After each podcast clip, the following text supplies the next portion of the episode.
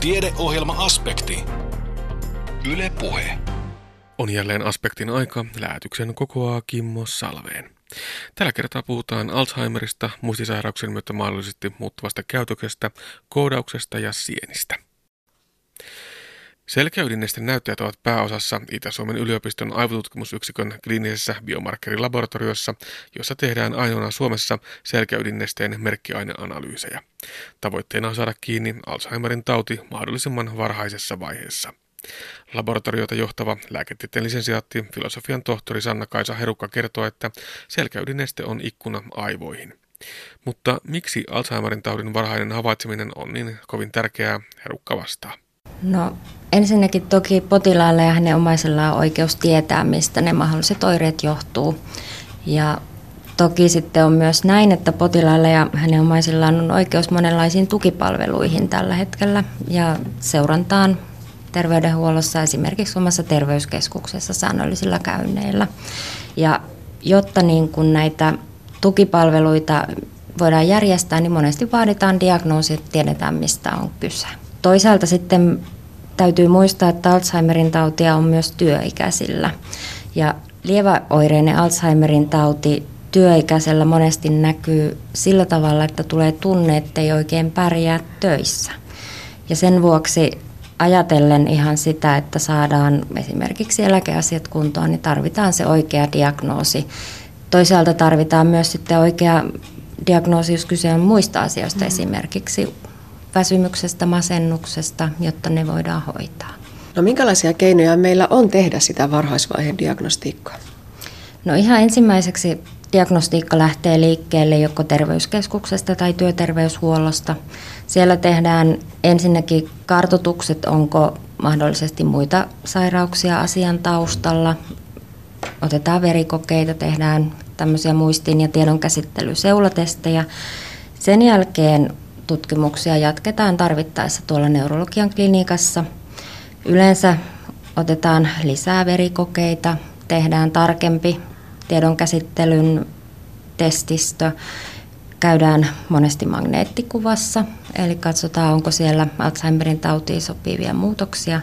Ja tarvittaessa tosiaan, jos diagnostiikka on haastavaa, niin käytetään sitten myös näitä selkäydinnesteen biomarkkereita. Ja sellaiseen löytyy Suomen ainoa laboratorio Itä-Suomen yliopistosta. Millaista tekniikkaa käytetään, kun tutkitaan sitä, että löytyykö niitä Alzheimerin merkkiaineita nimenomaan selkäydinesteestä? No, kyseessä on biokemiallinen metodi nimeltä ELISA. Hyvin tavallaan selkeä ja simppeli käytännössä, mutta toisaalta myös teknisesti aika haastava, että se vaatii erittäin tarkat osaavat henkilöt sitä tekemään ja toisaalta laboratoriossa täytyy olla hyvin toimiva laatujärjestelmä. Tämä on ainoa laatua Suomessa. Miksi näin? No ensinnäkin tarve on onneksi kohtuullisen pieni, eli meille saapuu reilut tuhat näytettä vuodessa ja sen vuoksi ei kannata perustaa tämän metodin analyysiä kovin moneen paikkaan. Toinen syy on myös se, että kuten sanoin, niin tämä on teknisesti hyvin haastava metodi ja tarvitaan hyvin rutinoituneet tämän metodin siis tekijät ja toisaalta tarvitaan myös laboratoriokohtaiset raja-arvot ja tällaista potilas niin kuin taustaa, joilla voidaan tehdä tämmöiset raja-arvot, niin on hyvin harvassa paikassa. No, maallikko ajattelee, että miten se aivoihin liittyvä sairaus näkyy selkäydinnesteessä. Mikä se näiden yhteys on? No selkäydinnestehän on suoraan kosketuksessa meidän aivoihin ja meidän hermosoluihin. Ja se on semmoinen omanlaisensa ikkuna siihen, mitä aivoissa tapahtuu. Ja sen vuoksi me pystytään tarkastelemaan selkäydinnesteestä, mitä meidän tosiaan aivoissa Alzheimerin taudin varhaisvaiheessa tapahtuu. Onko siellä tietyt merkkiaineet, joita juuri etsitään? No, tällä hetkellä käytössä Kliinisessä käytössä on kolme merkkiainetta, niin sanottu amyloidi beta, tau sekä fosforuloitunut tau. Ja näiden kolme yhdistelmällä pystytään yleensä varsin hyvin erottelemaan, mistä on kyse. No voiko siinä jotenkin myös määritellä sitä taudin kulkua tai vakavuutta tai vaikeutta? No hyvin vähän on näyttöä siitä, että nämä markkerit olisivat sinänsä yhteydessä ainakaan voimakkaasti taudin etenemisen nopeuteen.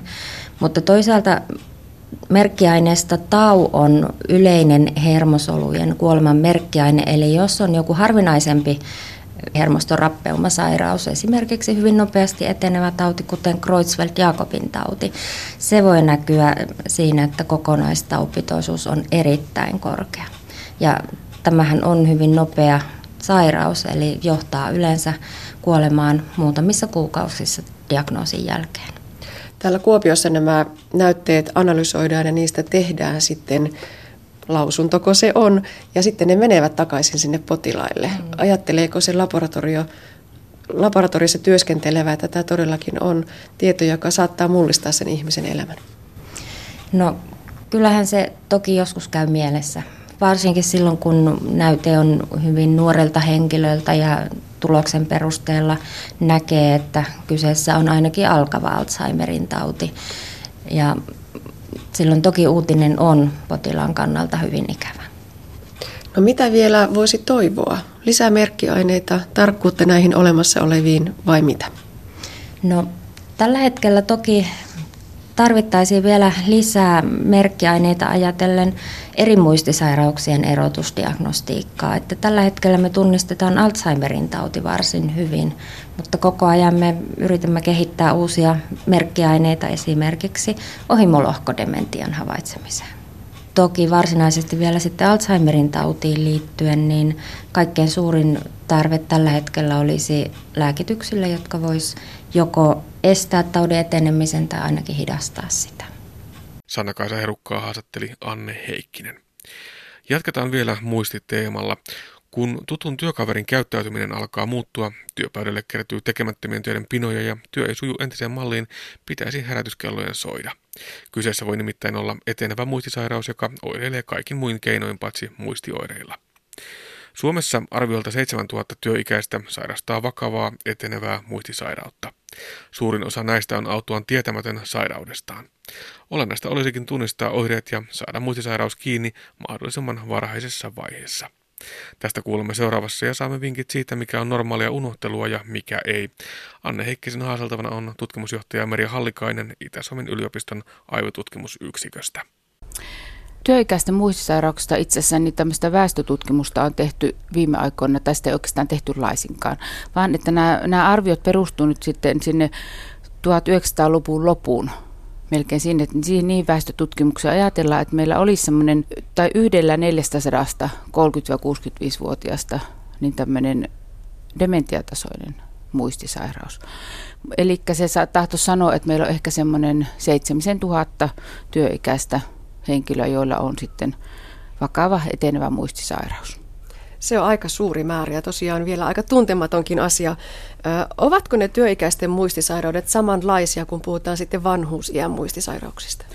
Kyllä nämä etenevät muistisairaudet on aivan samanlaisia, mutta niiden suhde on erilainen. Eli Alzheimerin tauti on työikäisilläkin se yleisin muistisairaus. Ajatellaan, että se kattaa noin 35 prosenttia meidän muistisairauksista. Ja siinä nimenomaan sitten myöskin on enemmän tätä epätyypillistä Alzheimerin tautia kuin vanhemmalla väestöllä.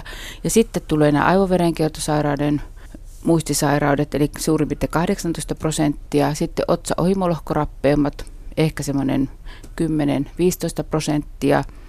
Levynkappale-tauti 7 prosenttia, mutta sitten työikäisillä tulee sitten nämä päihteet, mukaan myöskin näissä muistisairauksia sitten näitä muita harvinaisempia, eli tämmöisiä perinnöllisiä muistisairauksia, sitten aivovamman jälkitiloja, aivokalvon tulehduksen, aivovaltimopullistuman aiheuttamaa muistisairautta, sitten nämä loput.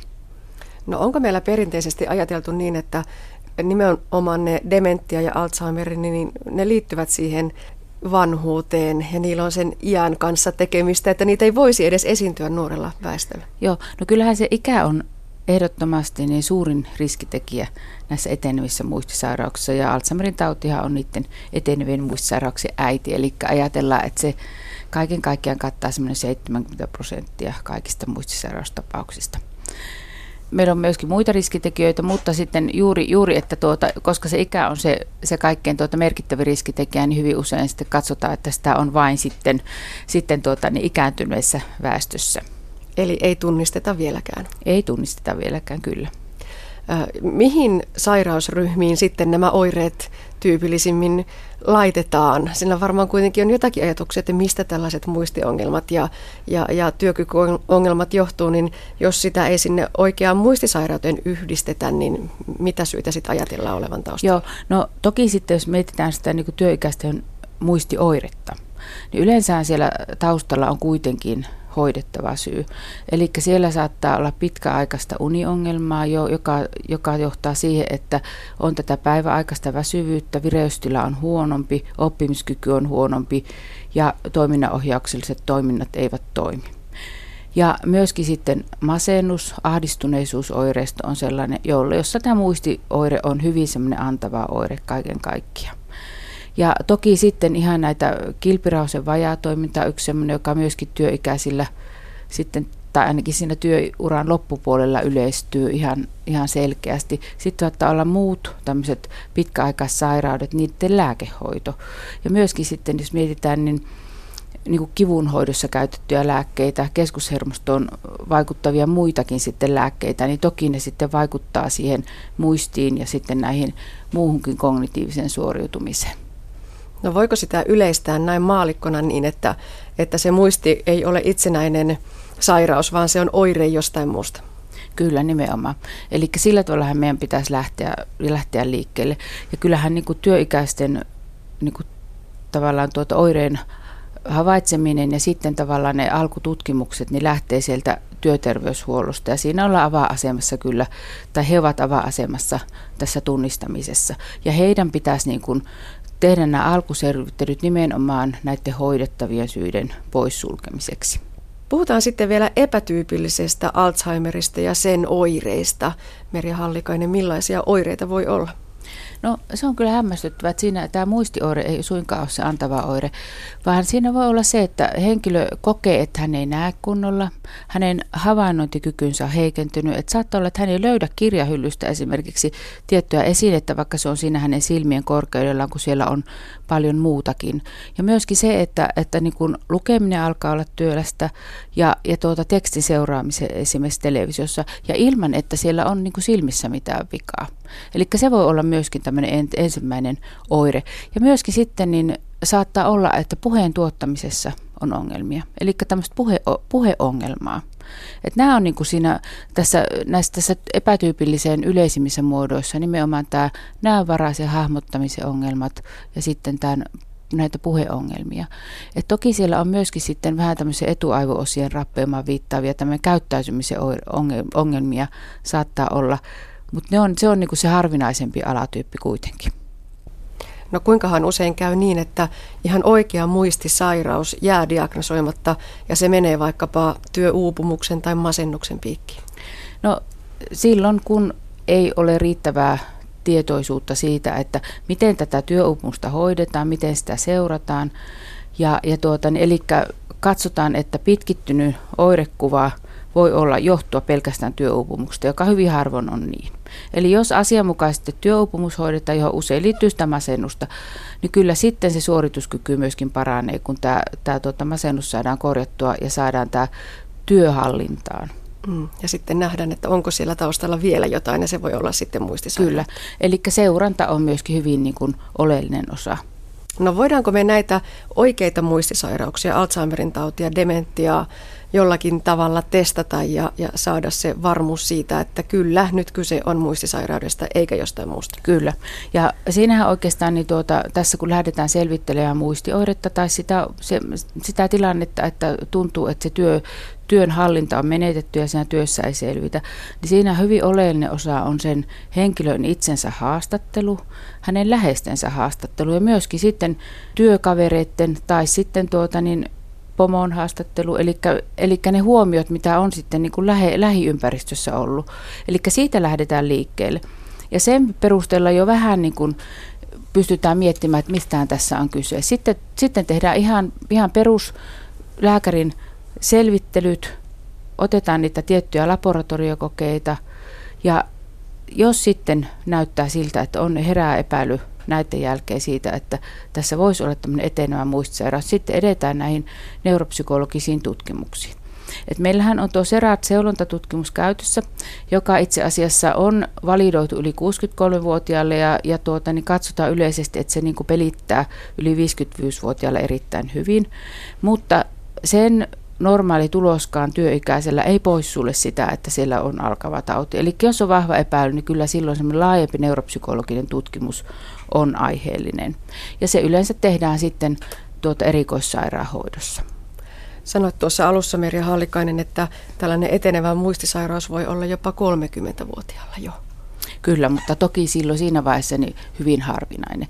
Ja, ja Suomessa meillä niin tämmöisiä perinnöllisiä tauteja, eli että siellä on tämmöinen geenivirhe, joka sitten aiheuttaa taudin, niin niitä on ihan muutamia, muutamia tuota perheitä. Eli tuota, niin kyllä silloin ensimmäinen epäily on kyllä jostakin muusta syystä sitten, jos näin varhaisella vaihe, varhaisessa vaiheessa tauti puhkeaa, mutta se on toki mahdollista. No mennään sitten vielä sinne taudin sairauden löytymiseen. Tuolla ikäihmisillä niin tosiaan monesti sitten se epäily herää läheisten perheenjäsenten mielessä ennemmin kuin sen itse mm. muistisairaan mielessä. Onko nyt sitten se työyhteisö ja ne lähimmät työkaverit tässä työikäisten muistisairauksien tunnistamisessa siinä avainasemassa? Kyllä, he on siellä hyvinkin avainasemassa, koska hyvin usein sitten niin, niin tämä henkilö itse ei välttämättä sitä sillä tavalla tiedosta että hän kyllä huomaa, että on jotakin selviytymisongelmia, että jos tulee niin kuin useita työtehtäviä hoidettavaksi yhtä aikaa, että siinä ei niin kuin enää se, se tuota, niin työ sujuu siihen malliin, että, ja että jos hän pystyy yhteen keskittymään, niin se vielä niin kuin sujuu. Mutta kyllä se on hyvin usein nähtävillä, että kyllä se on se työnantaja, joka tavallaan sitten ohjaa, ohjaa sinne työterveyshuoltoon. No voiko myöskin näin nuorempien muistisairautta potevien kohdalla käydä niin kuin ikäihmisten kohdalla, että käyttäytyminen muuttuu, persoonallisuus muuttuu. Kyllä. Eli nimenomaan näissä otsaohimolohkorappeuma-sairauksissahan se muistioire ei ole suinkaan se antava oire, vaan nimenomaan se persoonallisuuden muutos, käyttäytymisen muutos ja, ja sitten et enää ei ole semmoista niin kuin, tuota niin, tavallaan semmoista näkemystä sitä omasta suoriutumisesta ja omasta käyttäytymisestä. Eli heillä hyvin usein se, siinä häviää semmoinen inhibiitio välistä, että sanotaan mitä sylkisuuhun tuo ja sitten käyttäydytään niin, ettei huomioida sitä työyhteisöä tai ei huomioida omaa perhettä. Et, et itsellä on potilaita, jotka niinku tavallaan, että se, se, niinku se persoonallisuus muuttuu ja käyttäytyminen muuttuu tämmöiseksi huliviliksi ja, ja tuota, niin semmoiseksi sällä väliä tyyliin meiningiksi. Ja, ja tuota, niin sitten vasta vuosien jälkeen on tullut tämä, tämä muistioire ja näitä muita toiminnanohjauksen ongelmia sitten siihen mukaan kuvaa. Eli ne työpaikkojen haastavat työkaverit voi, voi myöskin tällaiseen tiettyyn ihmisryhmään kuulua. No mitä sitten on tehtävissä, Merja Hallikainen? Me tiedämme, että Alzheimeria, dementiaa, niihin ei ole parantavia hoitokeinoja. Me voimme niitä ehkä estää ja hidastaa, mutta emme parantaa. Se on varmaan näin myös työikäisten kohdalla. Kyllä, mutta toisaalta sitten, niin tuota, että jos me alkuvaiheessa saadaan tämmöinen etenemään muistisairaus kiinni, niin kyllä siinä vielä sillä tavalla, että, voidaan paljonkin tehdä tämä ihmisen elämänlaadun ja koko tämän lähipiirin elämänlaadun parantamiseksi. Eli se tieto, neuvonta, tuki, varha aloitettu kuntouttava toiminta, myöskin muiden sairauksien hyvä hoito, järkevä lääkehoito, oli sitten mistä, mistä tahansa lääkehoidosta kysymys. Ja toki sitten nämä Alzheimerin taudin lääkkeiden varhainen aloitus on myöskin sellainen, joka sitten estää tavallaan näitä käyttäytymisen muutoksia psykiatrisia oireita pullahtamasta esiin ja pitää yllä sitä toimintakykyä vielä. Ja joissakin tapauksissa sitten henkilö voi vielä jatkaa sitä työuraansakin, että työnantaja sitten räätälöi työn, että hänellä on se tietty tehtävä, jota hän on vuosikausia hoitanut, jota hän pystyy hoitamaan. Eli hänelle ei annetakaan näitä uusia tehtäviä, jotka vaatisivat sitten sitä uuden oppimista. Ja silloin niin kuin tavallaan myöskin se stressinhallinta pysyy niin kuin hyvänä. No ajatteletko, että tuonne työterveyshuoltoon, mutta myöskin perusterveydenhuoltoon pitäisi saada sitä viestiä välitettäväksi, että tämäkin olisi yksi ihan potentiaalinen diagnoosivaihtoehto, kun pohditaan sitä työssä käyvän väestön erilaisia ongelmia, vaikkapa sitä työuupumusta. Kyllä, eli ihan samalla tavalla kuin vanhemmassa väestössä, että nämä työstä selviytymis, selviytymisongelmat, muistioireet tai sitten se, että, että se, se käyttäytyminen on muuttunut jollakin tavalla siinä ihmisessä, niin kyllä ne on semmoisia hälytyskelloja. Eli silloin pitäisi niin kuin ryhtyä niihin selvittelyihin. Ja koska todellakin on niin, että siellä on taustalla suurimmalla osalla hoidettavat asiat, niin ne pitäisi hoitaa ajoissa. Et silloin me saadaan, niin kuin päästään kiinni ja saadaan se työkykyisyys mahdollisimman pian niin kuin palautumaan. Ja toki sitten pitää muistaa, että jos meidän on tämä työurien pidennys, niin kyllähän meillä tulee entistä enemmän sitten siellä työikäisissä näitä muistisairausepäilyjä ja todellisia muistisairauksiakin sitten vastaan. Että kyllä työterveyshuollon pitää olla tietyllä tavalla kyllä niin kuin valveilla ja, ja valmistautunut myöskin niin kuin tunnistamaan nämä etenevät muistisairaudet. Tässä on jo jonkin verran puhuttu niistä oireista, mutta otetaanko tähän ihan loppuun vielä sellainen oireluettelo. Meistä jokainen unohtaa joskus jotain. Mm. Avaimet jää, kukkaro jää, Joo. tietokoneen salasana unohtuu, PIN-koodikin saattaa mm. kaupan kassalla olla tulematta juuri nyt päähän. Mutta että mitkä ovat sellaisia oireita, joista pitää jo huolestua? No semmoiset toistuvat unohtelut, toistuvat virheet ja, ja myöskin, niin, jotka alkaa sitten tavallaan häiritä sitä arkielämää. Ja se, että uusien työtehtävien oppiminen ei onnistu. Eli työkaverit saa toistuvasti tulla neuvomaan, miten tämä nyt tietokoneessa nyt tämä asia löytyy ja mistä se nyt löytyy ja mitkä on ne polut.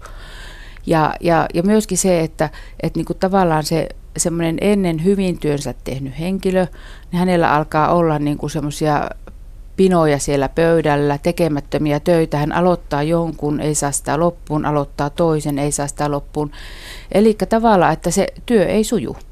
Ja siellä, siellä tapahtuu niin kuin, ihan selkeästi sitten alkaa niin kuin kuormittaa jo niitä työ, työkavereita. Eli heille siirtyy sitten tämän henkilön töitä. Ja kotona toki se, että siellä voi tulla myöskin ja myöskin niin kuin työyhteisössä, että tämä henkilö on passiivinen, vetäytyvä. Eli ei ole enää niin kuin samalla tavalla keskustelussa mukana, ei osallistu samalla tavalla ja, ja, ja myöskin niitä, nämä harrastuksista vetäytymiset tapahtuu jo tässä vaiheessa. Eli tavallaan aletaan vähän linnoittautua sen turvalliseen ympäristöön. Ja sitten myöskin selitellään sitä, että miksi minä nyt tämän unohdin. Aina jollakin, että niitä selityksiä löytyy jo. Ja siinä tässä vaiheessa, alkuvaiheessa se henkilö voi ajoittaa olla ihan itsekin tietoinen, että tässä jotakin on nyt tässä hänen, että hän ei, ei ehkä ei ole kaikki ole kunnossa. Mutta hyvin usein sitten hän sitten ajattelee, että no, että ehkä se on nyt ihan tähän ikään kuuluvaa kuitenkin, vaikka, ollaan, vaikka oltaisikin jo alle kuusikymppisiä. Että et niin kun semmoinen, semmoinen tuota oireilu, oli se sitten tämmöistä muistioireilua tai sitten sitä käyttäytymisen muutosta, joka alkaa häiritä ja joka alkaa kiinnittää, ympäristö alkaa kiinnittää siihen huomiota, niin silloin kyllä niin kuin pitäisi ryhtyä niin kuin toimenpiteisiin. No puhutaan vielä yksi kysymys tutkimuksesta. Mihin muistisairauksien tutkimuksen mielenkiinto kohdistuu juuri nyt? No kyllä se edelleenkin kohdistuu näihin tunnettuihin, ja jo, jo silloin Alois Alzheimer tunnisti nämä valkuaisainekasaamat, nämä amyloidiplakit siellä hermosolujen välissä ja sitten nämä ylifosforiloituneet tau, tau, tauvalkuaisaineet siellä hermosolun sisällä. Eli kyllä, kyllä hyvin paljon nimenomaan näihin kahteen pahanlaatuiseen valkuaisaineeseen pyritään vaikuttamaan, kun etsitään siihen prosessiin, tautiprosessiin vaikuttavia lääkkeitä. Työikäisten muistisairauksista kertoi tutkimusjohtaja Merja Hallikainen. Kuuntelet siis aspektia, jonka kokoaa Kimmo Salveen. Tiedeohjelma-aspekti. Yle Puhe. Koodauksesta on puhuttu paljon tuoreen opetussuunnitelman yhteydessä. Mistä koodauksessa on oikein kyse? Halutaanko kaikista koululaisista nyt koodareita? Miten opettajat saavat tämän uuden tekniikan haltuun? Muun muassa näitä kysymyksiä käsitellään Innokas-hankkeessa, joka levittää tietoa koodauksesta ja uudesta opetussuunnitelmasta opettajille. Innokas-hankkeen kiertue piipahti marraskuussa Kuopiossa ja kävin tuolloin katsomassa, miten opettajia koodaukseen prepataan. Go to the next. Innokas-koordinaattori Minna Kukkonen, teillä on aika iso ja laaja kiertue tällä hetkellä käynnissä tämän koodaamisen ympärillä. Joo, meillä tosiaan kiinnostaako koodaus ja robotiikka kiertue on lähtenyt 23.9. Espoosta liikkeelle ja tänään ollaan Kuopiossa. Kuopio on 11 paikkakunta, jossa ollaan kiertuetta pitämässä ja koulutuspäivää. No nyt tuo koodaus on tulossa tosiaan opetussuunnitelmiin 2016 syksyllä. Siihen ei ole kovinkaan pitkä aika, että ollaanko nyt ajoissa vai myöhässä liikkeellä? Kyllä me ollaan ihan hyvissä ajoissa liikkeellä, että, että meillä on ollut tällainen vastaavanlainen kiertue jo viime vuonna.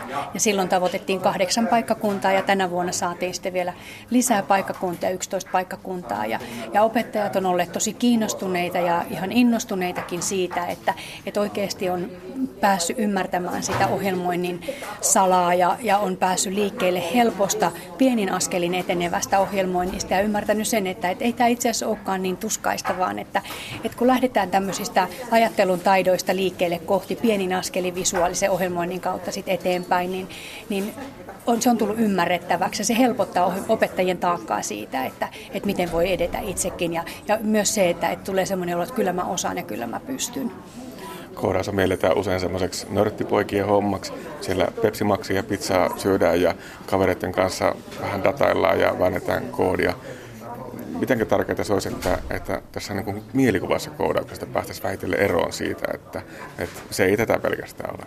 No hyvin tärkeä osa meillä tässä kaikessa meidän toiminnassa on tämmöinen luovuus ja innovatiivisuus ja se ajattelu siitä, että, että me tarvitaan tämmöisiä eheyttäviä kokonaisuuksia, että se ei ole pelkästään sitä koodin kirjoittamista, vaan se on oikeasti se tarve ja tavoite, mihin me niitä asioita käytetään, missä me niitä meidän arjen ympäristössä tavataan ja mitkä on niitä sovelluksia, mitä lapset itse pystyy lähteä vaikka viemään eteenpäin ja tekemään. Eli tämmöisiä eheyttäviä projekteja, kokonaisuuksia, tanssiteatteriesityksiä, joissa luovuus kukkii ja se ohjelmointi on väline siinä toteuttaa niitä tavoiteltuja asioita. Niin tosiaan kyse ei ole pelkästään koodauksesta, vaan kyse on enemmänkin siitä, että miten teknologia, joka usein käytännössä toimii koodilla, niin se on läsnä meidän arjessa. Se oikeastaan kaikkialla. Kaikki laitteet melkein, mitä me käytetään, niin ne käyttää jonkunnäköistä koodia, jotta me ymmärretään sitä, että mikä tässä meni pieleen edes käyttäjänä. Niin sekin helpottuu jo sillä, että me tiedetään, että mitä tämä tavallaan koodillinen ajattelutapa on. Joo, kyllä me lähdetään liikkeelle siitä, että haastetaan tämmöiseen ohjelmoinnilliseen ajatteluun hyvin pienistä li, niin kuin liikkeelle. Lähdetään miettimään ongelmanratkaisutilanteita, lähdetään miettimään erilaisia ongelmia, ratkomaan niitä ja pilkkomaan pieniin osiin. Eli palal palalta lähdetään miettimään sitä, että minkälainen algoritmi, minkälainen suoritusjärjestys siinä ongelman ratkomisessa on, jotta me päästään siihen niin kuin tavoitteeseen ja saadaan se ongelma ratkaistua. Eli pienin askelin, pienin paloin eteenpäin. Jos puhutaan koodaamisesta, niin kyse on aika pitkälti, tai oikeastaan aika täydellisestikin loogisesta ajattelusta. Kyllä, sitä se nimenomaan on. Eli, eli pystytään tämmöisiä tapa, tapahtumaketjuja ratkomaan. Se, että käytetäänkö sen tapahtumaketjun ratkomiseen vaikka tämmöistä visuaalista ohjelmointia tai kirjoitettua kieltä, niin se riippuu ikätasosta sitten jo oppilailla. No nyt kun mietitään näitä ikätasoja kouluissa, alakoulut, yläkoulut ja sitä, että todellakin koodasta ollaan tuomassa kouluihin ihan oppiaineeksi, niin mitenkä sitten eri luokkasteilla oppilaita lähestytään tämän koodauksen puitteissa? No alkuopetuksessa ihan eskareista tokaluokkalaisiin lähdetään liikkeelle tämmöisten ajattelun taitojen kehittämisistä, logisesta päättelykyvystä ja välttämättä ei tarvita vielä mitään välineitä sen kummemmin, vaan ihan kynäpaperin menetelmillä, keskustelulla ja toisille ohjeiden antamisella päästään hyvin paljon liikkeelle ja arjen tilanteiden ratkomisilla, ongelmatilanteiden ratkomisilla ja näin. Ja sitten voidaan käyttää jo hyvin tämmöisiä alkeellisia ohjelmointiohjelmia, kuten vaikka Scratch Junioria ja voidaan käyttää Beebot-robotteja, joissa se ohjelmointi on hyvin yksinkertaista ja lapsille ymmärrettävää ymmärrettävää, mutta kuitenkin tarvitsee jo sitä loogista päättelykykyä ja ajattelua. Ja sitten kolmoskutosilla lähdetään käyttämään visuaalisia ohjelmointi ympäristöjä. Eli opetussuunnitelmassa vaatimuksena on, että kolmoskutosella jo hyödynnetään tämmöistä ohjelmointia, jossa, jossa edetään graafisesti, eli, eli se riittää. Mutta sitten 7-9 luokalla, eli yläkoulussa, täytyy jo lähteä käyttämään kirjoitettua ohjelmointikieltä, ja se on sitten valinnaista, opettajan valinttavissa, että minkälaista kieltä hän käyttää ja mikä on opettajalle ehkä se luontevin tapa, tapa että onko se Pythonia vai, vai onko se vaikka, vaikka rakettia tai muuta mutta, et nekin kaikki meidän pitäisi yrittää yhdistää siihen arjen ympäristöön, millä tavalla se hyödyttää meitä ja miksi me sitä tehdään. Tämmöiset sulautetut järjestelmät tulee yläkoulussa käsitöissä esimerkiksi esille, että ohjelmointi tulee käyttää tämmöisissä suunnitteluprosesseissa ja jo tämmöisten tuotteiden suunnittelussa ja rakentamisessa ja myös toteuttamisessa. Nyt kun mietitään, niin eri koulut ympäri Suomen sisältää varmasti niin kuin hyvin eri tasolla, eri lähtötasolla olevia opettajia. Miten paljon tämä huolettaa tämä muutos nyt sitten opettajia? Taas tulee vähän uutta ja, ja tuota, kaikki ei välttämättä ole niin teknisorientoituneita. No se varmasti huolettaa osaa enemmän kuin toisia, mutta että me ollaan lähdetty liikkeelle tämmöisestä kollegiaalisesta tuesta. Eli lähdetään tukemaan toinen toisiamme, tehdään tiimityötä ja lähdetään yhdessä tukemaan toisiamme viemään sitä ajattelua eteenpäin myös siihen ohjelmoinnillisen ajattelun suuntaan opettajilla. Ja sitten sit lähdetään yhdessä suunnittelemaan sitä meidän koulun oppimispolkua, että millä tavalla me edetään siinä ohjelmassa ohjelmoinnissa. Ja koulutuksessa lähdetään liikkeelle myös siitä, että tullaan mielellään tiimeinä, ainakin kollegaparin kanssa sinne koulutukseen, jolloin on heti se tukiverkosto lähellä olemassa, kun sitä lähdetään toteuttamaan oppilaiden kanssa. Sen lisäksi me haastetaan opettajia oikeasti rohkeasti ottamaan oppilaita mukaan, koska oppilailla on paljon osaamista, jota voi hyödyntää tukena. Eli silloinkin oppilaiden kanssa lähdetään yhdessä opiskelemaan. Opettajan ei tarvitse kaikkea tietää ja ymmärtää. Eli pala palalta myös opettaja opiskelee siinä samalla. Et se on semmoinen huojentava asia ollut opettajille. Niin opettaja aika monestikin törmännyt tässä viimeisten vuosikymmenten aikana jo siihen, että opettaja ei todellakaan tiedä sitä kaikkea, ainakaan niin kuin välttämättä samassa määrin kuin mitä oppilas saattaa tietää. Se on ihan totta ja se on meille huojentavaa, että meillä on tietolähteitä paljon saatavilla. Eli se on myös asia, jota me oppilaille opetetaan, että, että kaikkea ei tarvitse tietää, kun sä tiedät, mistä sä sen tiedon haet, mitä sä tarvitset. Eli tietolähteiden äärelle lähteminen ja niiden, niihin tutustuminen, se, että mistä sä löydät apua itsellesi, kun oot jonkun ongelman äärellä. Ehdokaskoordinaattori Minna Kukkonen, mm, jossakin vaiheessa puhuttiin paljon siitä, että tämä nyt tulisi korvaamaan matematiikan, tai no ei ihan korvaamaan, mutta viemään aikaa hirveän paljon matematiikalta. Mutta ilmeisesti tämä, niin kuin jo mainitsit tuossa käsi, käsityötunteja ja muita, niin ei ihan pelkästään matematiikan opettajien harteille ole jäämässä. No toivotaan, että ei ole jäämässä pelkästään matematiikan opettajien harteille. Että meidän tavoite näissä meidän kiertoissakin on se, että me avataan sitä ohjelmallista ajattelua rajoja ylittäen niin, että oppiaine rajoja rikotaan ja opettajat tekisivät tiimityötä niin kuin yhdessä ja lähtisivät suunnittelemaan yhdessä tämmöisiä projekteja, joissa nimenomaan yhdessä yhdistetään muutakin kuin matematiikkaa siihen ohjelmointiin. Ja varmasti eri aineilla on, on tuota, vähän erilaisia lähtökohtia, jos ajatellaan tätä ohjelmia, että ohjelmointia voidaan eri aineiden kautta lähestyä pikkusen eri, eri suunnista. Kyllä, kyllä. Eli se, se tavoitehakkuisuus on siinä tosi tärkeä. Että jos lähdetään miettimään vaikka luonnontiedeaineita, niin niihin ne luontevasti varmasti liittyy. Mutta tosiaan käsitöissä ja tämmöisissä ö, prosesseissa, missä sitä ohjelmointia voidaan hyödyntää, tuotetaan vaikka älyvaatteita tai lähdetään tuottamaan joitain mikrokontrolleereilla toimivia pöytiä tai valaistuksia tai muita, niin ne on jo muutakin kuin matematiikkaa. Et luovuus on tosi tärkeä siinä, että miten me haastetaan myös opettajat ymmärtämään sen, että, että ympäristö luonnontieteissä esimerkiksi projekteissa voidaan lähteä miettimään, että millä tavalla me koodataan vaikka avaruuteen liittyvää linnunrataa ja millä tavalla robotit sitä toteuttaa. Ja, eli ohjelmointia pystytään käyttämään niin todella monipuolisesti eri oppiaineissa. Tuossa mainitsitkin jo tuon tanssiteatterin. Miten tämä tällainen tanssiteatteri käytännössä sopii yhteen koodauksen kanssa? No se sopii sillä tavalla nimenomaan, että, että robotteja lähdetään ohjelmoidaan musiikin tahdessa ja musiikin mukaan jonkun tarinan ympärille. Ja lähdetään miettimään, että millä tavalla se robotti tämmöisessä vuorovaikutuksessa ihmisten kanssa toimii. Eli lapset ja nuoret tekevät itse tanssiesityksen ja robotit on osa sitä tanssiesitystä.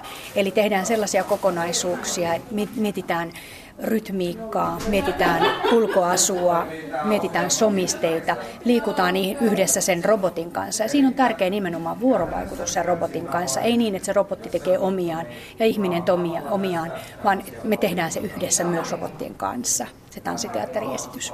Ja tämä on hyvä esimerkki siitä, miten mitenkä tavallaan ne kaikki tiedot niin kietoutuu tähän koodauksen ympärille, tai tiedot ja taidot. Kyllä, kyllä. Siinä pystytään tekemään tämmöisiä eheyttäviä kokonaisuuksia.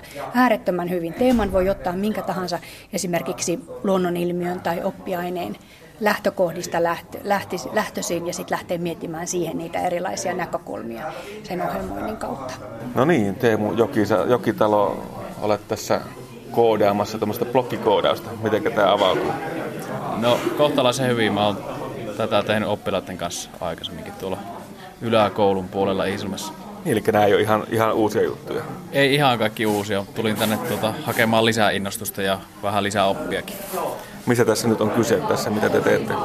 Mm, yritän ottaa selvää, että, että mitä tämä näillä palikoilla, tämä on kuvakepohjaista ohjelmointia, että mitä tämä luuppi tässä nyt oikein tarkoittaa. Että katsotaan, mitä se tekee tämä, tämän jälkeen, kun se on tämän kyseisen ohjelman tähän suorittanut. Yritetään laittaa sinne jotakin sitten sen jälkeen vielä. Juha-Matti Aro, miten sulla tämä koodaaminen, onko tämä miten uutta tai tuttua? No tämä on kyllä ihan uutta, että en ole aikaisemmin tehnyt, mutta ohjeiden mukaan niin ihan hyvin lähtee käyntiin. Niin tämä ei varmaan mitään kovin vaikeasti lähestyttävää loppujen lopuksi. No ei kun hyvät ohjeet ja hyvät ohjelmat, niin se on ihan mukavaa homma. Miltä se tuntuu, tämä, että tämä koodaaminen on nyt tulossa ihan opetussuunnitelmiin asti? No haasteita on kouluille tässä työssä, että koodaaminen varmasti antaa uusia näkökulmia myös kouluille. Miten teillä Iisalmella suhtaudutaan tähän koodaukseen kouluissa? Vaihtelevasti, että kyllähän osa odottaa kauhulla ja osa on vähän, vähän jo innossaan niin kuin minäkin, mutta tuota, saa nähdä aika alkutekijöissä varmaan olla joka paikassa. Tarvitseeko tätä pelätä vai, vai tuota, voidaanko tämä ottaa ihan ilolla vastaan? Ei tarvitse pelätä, että se on ihan omasta innostuksesta kiinni, että oppiiko tätä. Että samalla tavalla kuin vaikkapa fysiikkaa tai matikkaa tai kieliä, niin se on omasta innostuksesta kiinni, että oppiiko sitä. Miten te luulette, että te voitte lähteä nyt viemään tätä sitten niin kuin opetuksen osana oppilaille? Mm, siinäpä sitä onkin. Varmaan joku hyvä projekti olisi. Jonkun projektin ympärille saa porukkaa ja eri opettajia eri oppiaineita, niin ehkä se siitä lähtisi helpoiten. Samalla linjoilla, että projektia ja koulutusta vaan lisää, niin kyllä se siitä varmasti aukeaa. Onko se näin, että ei ehkä pelkästään sitä koodausta koodaamisen vuoksi, vaan, vaan tosiaan joku, joku sellainen projekti, joka muuttaa sen koodaamisen ikään kuin lihaksi? Joo, ilman muuta. Että, että matikkaa voi opiskella matikan vuoksi ja koodaamistakin koodaamisen vuoksi, mutta aina kannattaa olla silti joku, joku tavoite. Niin se on sitten paljon mielekkäämpää se homma. Tuleeko sinulla mieleen jotain hyvää projektia, minkä voisi lähteä oppilaille esimerkiksi viemään? No, teknisessä työssä, matematiikassa ja yhdistellä eri aineita, niin sieltä ne projektit löytyy. Innokas koordinaattori Minä Kukkonen, niin tässä nyt ollaan robotiikan äärellä tällä työpajalla. Mitä, mitä täällä käytännössä tehdään? No, tässä lähdettiin tutustumaan tämmöiseen visuaaliseen graafiseen ohjelmointiympäristöön Mindstormsiin, jossa Lego-robotiikkaa ohjelmoidaan sen ympäristön avulla ja opettajat suorittaa erilaisia haasteita ja ratkaisee ongelmia, eli millä tavalla saavat esimerkiksi robotin kiertämään jonkin jonkin kynän tai pullon, tai millä tavalla he saa robottinsa pysymään viivaa seuraamalla mustalla alueella ja millä tavalla esimerkiksi voidaan, voidaan jalkapalloa lähteä pelaamaan robottien kesken. Eli tämmöisiä erilaisia haasteita lähdetään ratkaisemaan. Sitä kautta tehdään myös sitä ohjelmointia samalla tutuksi ja nähdään, millä tavalla se robotti toimii. Että saadaan välitön palaute siitä. Tämä on varmaan aika hyvä keino myöskin tuoda tätä robotiikkaa ja ohjelmointia lasten ulottuville. Nämä aika tuttuja välineitä monille lapsille. Joo, lapset tykkää rakentaa legoista, että semmoinen mekaniikka tulee mukaan hyvin helposti heille ja luontevasti. Osa on tosi sellaisia, jotka ei ole rakentaneet, mutta että, että tässä pystytään yhdistämään sen robotin ohjelmoinnin kautta myös mekaniikkaa ja tutkimaan tämmöisiä fysiikan ilmiöitä ja muita hyvin niin kuin helpolla tavalla ja mielekkäällä tavalla. Tässä kun tätä työpajaa katsoo, niin huomaa aika äkkiä senkin, miten nopeasti ihan aikuiset opettajatkin nuortuu lapsen tasolla. Joo, se on tosi kiva huomata, että opettajat innostuu ihan yhtä lailla kuin lapsetkin, jos ei joskus jopa enemmänkin. Ja saa sen uuden kipinä, että hei wow, että tätä me lähdetään kyllä nyt tekemään, että on tosi kivaa. Mitäs muita työpajoja täällä on?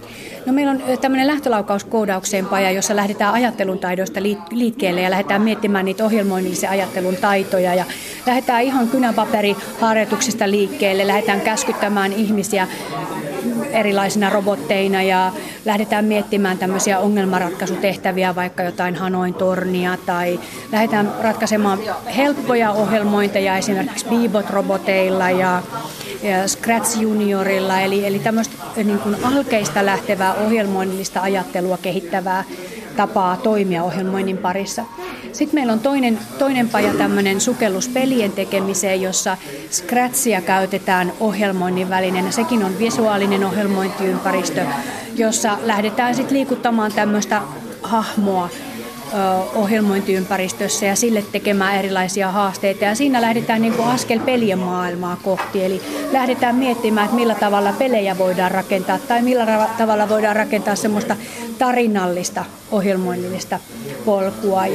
Sitten meillä on vielä tämän rohkeasti robotiikkaa pajan lisäksi tämmöinen räketillä kohti uusia ulottuvuuksia, joka lähtee viemään sitten jo kohti kirjoitettua kieltä, eli tämmöisellä doktoraket-ympäristöllä lähdetään kirjoittamaan koodia ihan oikeasti itse kirjoittaen ja lähdetään ratkaisemaan siinä myös ongelmia. Hyödynnetään sitä esimerkiksi matemaattisten haasteiden ratkaisemisessa tai sitten vaikka visuaalisia piirtämisiä sen räket-ohjelman avulla. No nyt kun nämä opettajat käy täällä vierihoidossa, niin tuota, onko nämä tämän jälkeen sitten ihan valmiita levittämään tätä koodauksen ilosanomaa tuolla koulussa? No he on varmaan saaneet semmoisen tärkeimmän asian, eli innostuksen ja kipinän ja sen helpotuksen tunteen, että ei tämä olekaan niin vaikeaa kuin olin ajatellut. Eli tavallaan se kynnys lähteä oppilaiden kanssa tekemään ja toteuttamaan asioita on paljon matalampi. Ja se on varmaan se tärkein, millä tavalla lähdetään tarttumaan siihen ohjelmoinnin maailmaan. Sitten lähdetään käyttämään erilaisia ohjelmointiympäristöjä ja välineitä. Netissä on niitä pilvin pimein valmiina ja hyviä esimerkkejä löytyy. Tämän kautta oppilailla uskallus lähteä tekemään asioita oppilaiden kanssa. Miten sitten jatkossa? Saako opettajat miten paljon tukea? Joo, meillä on jatkokoulutuksia. Me kerätään koko ajan tietoa opettajien ajattelusta siitä, että millä tavalla ohjelmointi on kehittynyt ja miten he itse kokee sen ohjelmoinnin. me tehdään koko ajan rintarinnan tutkimusta tässä. Nytkin kerätään tutkimusaineistoa jokaisesta näistä koulutuskiertueen kerroista ja lähdetään sitä kautta viemään eteenpäin ja pohtimaan sitä, että mitkä on ne tarpeet, mitä meillä tällä hetkellä on jo hallussa ja miten me lähdetään sitä kehittämään ja miten tuetaan opettajia jatkossa. Eli jatkoa on kyllä tulossa ja koko ajan pidetään hereillä sitä ajatusta, että mitä maailmalla tapahtuu, mitä tarpeita meillä on valtakunnallisesti ja pyritään sitä tukemaan. Täällä varmasti nyt nämä niin motivoituneemmat ja asioista ehkä kiinnostuneemmat opettajat. Miten sitten nämä muut, jotka ei välttämättä ole niin teknisorientoituneita? Joo, me ollaan heitetty täällä joka kerta opettajille sitten haasteita. Muistakaa että teillä on siellä koulussa kollegoja, jotka täytyy napata mukaan ja joita te voitte tukea ja innostaa ja auttaa. Meillä on yksi tämmöinen koulutuksen lopussa tämmöinen pohdintatuokio, jossa me mietitään, että miten tästä eteenpäin, mitä takataskun ideoita sain konkreettisesti täältä koulutuksesta ja mitä voi lähteä viemään omalle kollegalleni, oman opettajahuoneeseen, omille oppilaille. Eli me pohditaan myös sitä, että miten tästä eteenpäin. No niin, ei kun vaan sitten koodaamaan. Kiitoksia teillä on tämä robotti tässä ja tuossa tuommoinen onnistunut manoveri tuli, tuli hoidettua. Mikä tämä teidän tehtävä antoi tässä oli? Eli meidän piti saada tämä robotti kulkemaan nelikulmio. Ja syötettiin ohjeet ja onnistuttiin tässä hienosti. Kyllä. Onnistuttiin. Aplodit sille. Yeah. Kyllä. Hyvä. Miten, miten tota, vaikeaa oli tämä projekti? Alussa tuntui vaikealta ja tuota, meillä on aivan loistava opettaja tuossa hyvin tälle, että tämmöisiä yksityiskohtia kun pitää, pitää tehdä, niin tuota, opettajalta on tullut hyvät ohjeet ja ja tuota, sitten molemmat ollaan, että ei ole aikaisemmin ollenkaan osallistuttu mihinkään robotiikkaan tai koodaukseen ja ollaan ihan, niin kuin, ihan lähtökuopissa niin. tässä näin, että, että, että alku tuntui hankalalta, mutta nyt siis niin kun tulee tämmöisiä onnistumisia, niin aivan loistava fiilis. Millaiset ennakkoasenteet teillä oli koodaukseen tässä, jos sanotaan vaikka viisi vuotta sitten? Mitä, viisi, mitä te viisi vuotta sitten ei kyllä oikeastaan tiennytkään juuri koko asiasta, mutta tuota, innolla kyllä odotetaan ja kyllähän siis, jos opettajat on näin innostuneita tähän, niin kyllä oppilaatkin innostuu ihan varmasti, että kun vaan saadaan välineistö sitten koululle, että voidaan aloitella tätä, niin niin, tuolla kun luokassa kuuluu melkoisia riemun kiljahduksia aina välillä, kun homma menee putkeen ja, ja tota, ihan selkeästi semmoista niin kuin kovaa innostusta näkyy ja kuuluu. Kyllä, että, tuota, kyllä. Tämä taitaa olla ihan, ihan mielekästä touhua.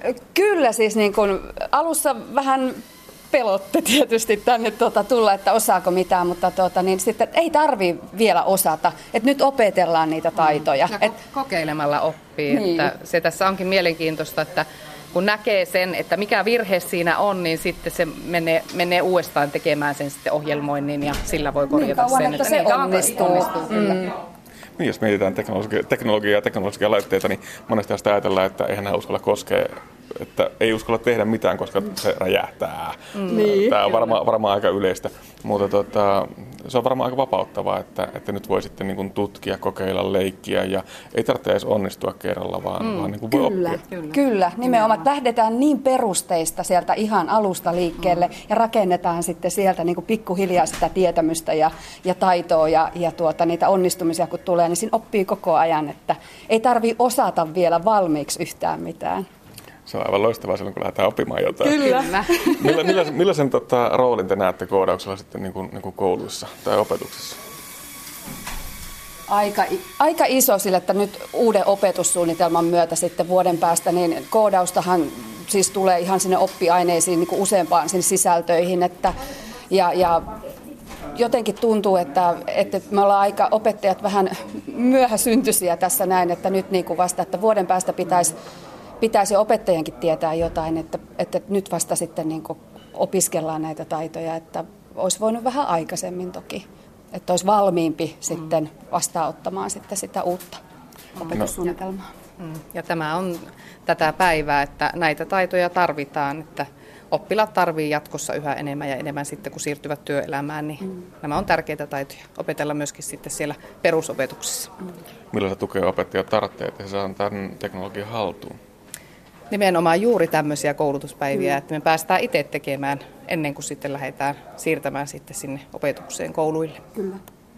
Millaisissa projekteissa tällaisia, tai, tai millaisia projekteja te niin tässä vaiheessa kuvittelisitte, että te voitte opiskelijoiden kanssa alkaa tehdä siellä koulussa, joissa, joissa tota, sitten tätä koodausta ja näitä hienoja, hauskoja leluja voidaan sitten hyödyntää? Siis just tällaisesta, mitä nyt tänään on tehty näin, että ihan tämmöisiä niin kuin, näitä perustämmöisiä tämmöistä robottitoimintaa ja ohjelmointia ja et, et perusteista, ihan näistä, mitä meillekin nyt on täällä niin kuin neuvottu ja opastettu ja mitä on päästy tekemään, niin näitä, näistä on hyvä lähteä. Luokanopettaja Juho Laitinen, sä oot tosiaan paneutunut tähän hommaan jo vähän pidemmälläkin aikavälillä. Miten nämä oppilaat täällä sitten, täällä Särkiniemen koulussa esimerkiksi ottaa tämän koodauksen tai vaikka nämä robotit vastaan? Kyllä siinä hirveästi on semmoista innokkuutta, että varmasti enemmänkin pystyisi pystyis niitä tota, käyttämään ja, ja ohjelmointia ja robotiikkaa tota, niin, opettamaan, että sitten, sitten tietysti pitää niin kuin haarukoja aina sopivat tunnit ja, ja se aikataulu ja muut, muut mutta tota, niin, oman luokan kanssa on tehty viime vuonna kolmosluokan kanssa ja nyt nelosluokan kanssa jonkun verran kakkosluokallakin silloin, niin tehty sitä ohjelmointia ja, ja sitten tehtiin video, video, että missä ohjelmointiin kaveri, luokkakaveri jollain lailla, hän teki sitten niin kuin ne koodin, koodin, koodin tai sen ohjelmointipätkän, mitä oli, oli kerrottu, että pitää tehdä ja tämän tyyppisiä juttuja tehty kanssa sitten.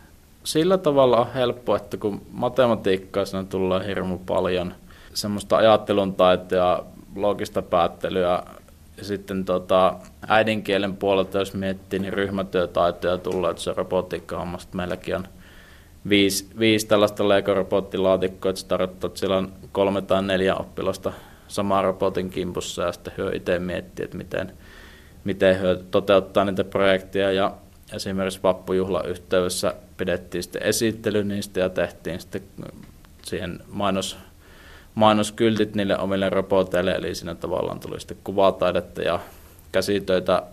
Käsitöissä pystyy hyödyntämään myös että tulee mekaniikkaa niissä robotiikassa. Ja kyllä se mielikuvituksesta tietysti on aina kiinni, että mihin sitä pystyy yhdistämään, mutta yllättävän monen juttu. Alakoulussa jos miettii, niin aika helpolla pienillä jutuilla pystyy sitä luokkaan tuomaan ja, ja opettajan se oma osaaminen ei tarvitse vielä olla ihan hirveän hyvällä tasolla ja, ja sitten minusta niin se on parasta oppilaiden kanssa pystyy opettelemaan niitä juttuja. Että oppilaat kyllä mielellään sitten neuvoo niitä asioita, jos ne on itse tajunnut jonkun jutun, niin kaverille ja sitten opettajalle tarpeen mukaan kanssa. Niin jos mietitään, niin opettajaksi olet kuitenkin vielä verrattain nuori, sinulla on kohtalaisen tuore koulutus ja koulutuksessa on huomioitu myöskin aika paljon näitä tietotekniikka-vaatimuksia, mitä tänä päivänä on. Miten sä näet, miten muut opettajat sitten, tällainen keskiverto-opettaja suhtautuu äh, tähän koodaamiseen ja tietotekniikan vyörymiseen nyt sitten kouluihin tämän uuden opetussuunnitelman myötä? No minusta se aika paljon vaihtelee ihan, ihan persoonasta, että ei niinkään sillä on hirveästi merkitystä, että mitenkä pitkään ollut opettajana tai, tai tuota, minkä ikäinen on, että enemmänkin, että miten on muuten, niin sitten tykkääkö käyttää niitä vapaa-aikana ja, ja tota, tykkääkö omaksua uutta, uutta juttua, mutta esimerkiksi meidän koululla niin on minusta hirmu positiivisesti otettu näitä uusia, uusia alustoja käyttöön, että tässä on aika paljon kaikkea muutakin tullut kuin, kuin tuota koodaamisjuttuja, että on tullut uudet kotisivupohjat ja Office-ohjelmista tullut käyttöön laajalti ja muuten, niin kyllä ne kaikki on käytössä, käytössä sitten ja, ja tuota, opettajat käyttävät sitten oman opetuksen ohessa niitä. Että, ja koodaaminen on ehkä sellainen juttu, että siinä on se pelko vähän siinä sanassa, mutta sitten kun niitä rupeaa ottamaan haltuun itse ja, ja tuota, konkreettisesti kokeilee, että mitä ne on ne, mitä luokas, luokan kanssa tehdään niitä juttuja, niin ei ne niin vaikeita juttuja ole, että ei pystyisi tekemään. Että, että aikuinen ihminen pystyy loogisesti päättelemään, että, että jos tarkoitus on liikkua näytöllä eteenpäin, niin laitetaan graafisessa ohjelmoinnissa lohko, että liiku eteenpäin ja liiku eteenpäin ja vaikka käänny. Ja sillä tavalla järkeltäviä juttuja on kuitenkin kyseessä. Juho Laitinen tähän lopuksi vielä, nyt tämä tosiaan tämä uusi opetussuunnitelma on tulossa ja jonkunnäköisiä paineita se varmasti asettaa ihan jo laitehankinnoille. Miltä näyttää, mitä tarvitsee hankkia ja miten helppo niitä on sitten saada niitä laitteita? Kuopiossa on sillä tavalla mukava tilanne minusta, että täällä on niin pyritty tai, tai on tehty nyt sitä strategiaa ja ja, ja tarkoitus on hankkia opettajille henkilökohtaisia laitteita, jota kautta sitten opettajat oppii niitä käyttämään sen jälkeen on helpompi hankkia oppilaille niitä laitteita. Ja sitten oppilailla on hyviä laitteita jo itsellään olemassa kotona ja kännyköllä pystyy yllättävän paljon tekemään muuta. Että vähän riippuu tietysti mitä haluaa tehdä, tehdä niin niiden luokan kanssa, mutta pystyy hyödyntämään myös niitä oppilaiden omia laitteita. Mutta sitten kyllähän se raha, raha on tiukassa, jos jotain niin sanotusti ylimääräistä vaikka lähdetään hankkimaan robotteja tai muuta havainnollistavaa materiaalia siihen opetukseen, niin se pitää sitten miettiä jostain muusta pois, että ei, ei oikein ole sellaisia hankerahoja tai muita, että mitä niin kuin laitehankintoihin pystyisi pelkästään käyttämään. Haasteita siinä, siinä tulee olemaan. Näin totesi innokas hankkeen kuopiolainen aluekoordinaattori ja Särkiniemen koulun opettaja Juho Laitinen. Innokas hankkeeseen ja koulujen opetussuunnitelmaan tulevaan koodaukseen tutustuimme siis marraskuussa. Suomalainen metsä on juuri nyt täynnä todellista superruokaa eli kevyitä, ravitsevia ja ennen muuta herkullisia sieniä. Mutta mitä kannattaa koppaan poimia, jos haluaa noukkia ravintoarvoltaan niitä kaikkein rikkaimpia sienilajeja? Vinkit antaa seuraavassa keruutuotetarkastaja Kirsti Eskelinen. Niin, mitäs täältä löytyy? Aha. No niin. Joo, sehän taitaa olla... Se on mustatorvisieni. No sieniähän on tutkittu aika paljon kylläkin ja, ja tiedetään, että esimerkiksi keltavahvero ja ja sitten mm, herkkutatit sisältävät tosi runsaasti muun muassa D-vitamiineja ja myös B-ryhmän vitamiineja ja myöskin suppilovahvero. Että tiedetään, että, että äh, sienet, joissa on keltaista väriä, niin sisältävät myös karotenoidia, jotka elimistössä muuttuvat A-vitamiiniksi. Että myös tämä A-vitamiinipitoisuus on melkoinen näissä sienissä. Niin, miksi ylipäätään kannattaa mennä sienimetsään? No sienethän ovat kevyttä ravintoa, niissä on hyvin vähän jouleja ja lisäksi erittäin runsaasti eh, sekä B-ryhmän vitamiinia, A-vitamiinia, B-vitamiinia, C-vitamiinia ja Lisäksi kivennäisaineiden määrä on hyvin monipuolinen. Seleeniä on ainakin eh, tosi runsaasti herkkutateissa ja myös tähän asti tutkituista sienistä ukonsieni on löytänyt, eh, ukonsienestä on löydetty runsaasti eh, seleeniä ja muun muassa herkkutatin seleeni pitoisuus 50 mikrogrammaa tyydyttää päivän seleenitarpeen. Miten sienten ravinteet saa pysymään säilönnässä vielä sinne talvenkin varalle tallessa? No ensinnäkin pitäisi välttää liikaa keittämistä ja käsittelyä, koska, koska nämä vesiliukoiset vitamiinit liukenevat nimenomaan veteen. Ja samoin tulee paistaessa, että juuri vaan sen verran, kun tarvitaan, että sieni kypsyy. Entä kuivaaminen, onko se hyvä keino säilyä sieniä? Kyllä, kuivaaminen on vielä parempi, koska silloin, silloin ne säilyvät todella hyvin, kun e, ei käytetä nesteitä, e, eivätkä liukene veteen tai pannulle, pannulla käsiteltäessä. Ja tämän vuoksi me yleensä suositellaan tätä kuivaamista ja ne säilyvät myös useamman vuoden. Mikä on paras keino oppia tunnistamaan sieniä? Tietysti näyttelyissä ja retkillä käyden. Ja olen usein sanonut, että jos sulla on ystävänä semmoinen kaveri, joka tuntee paljon enemmän sieniä kuin sinä itse, niin hankkiudu hänen seurakseen ja, ja käykää yhdessä. Ja kun siitä tulee tapa, niin sä opit huomattavasti nopeammin niitä uusia sieniä kuin kuin näin yleisissä näyttelyissä käymällä. Sieniopastusta antoi keruututa tarkastaja Kirsti Eskelinen. Hänet tapasi Anne Heikkinen. Ja näin päättyy tämänkertainen aspekti. Lisää aiheistamme netissä osoitteessa kantti.net kautta aspekti sekä Yle Areenassa.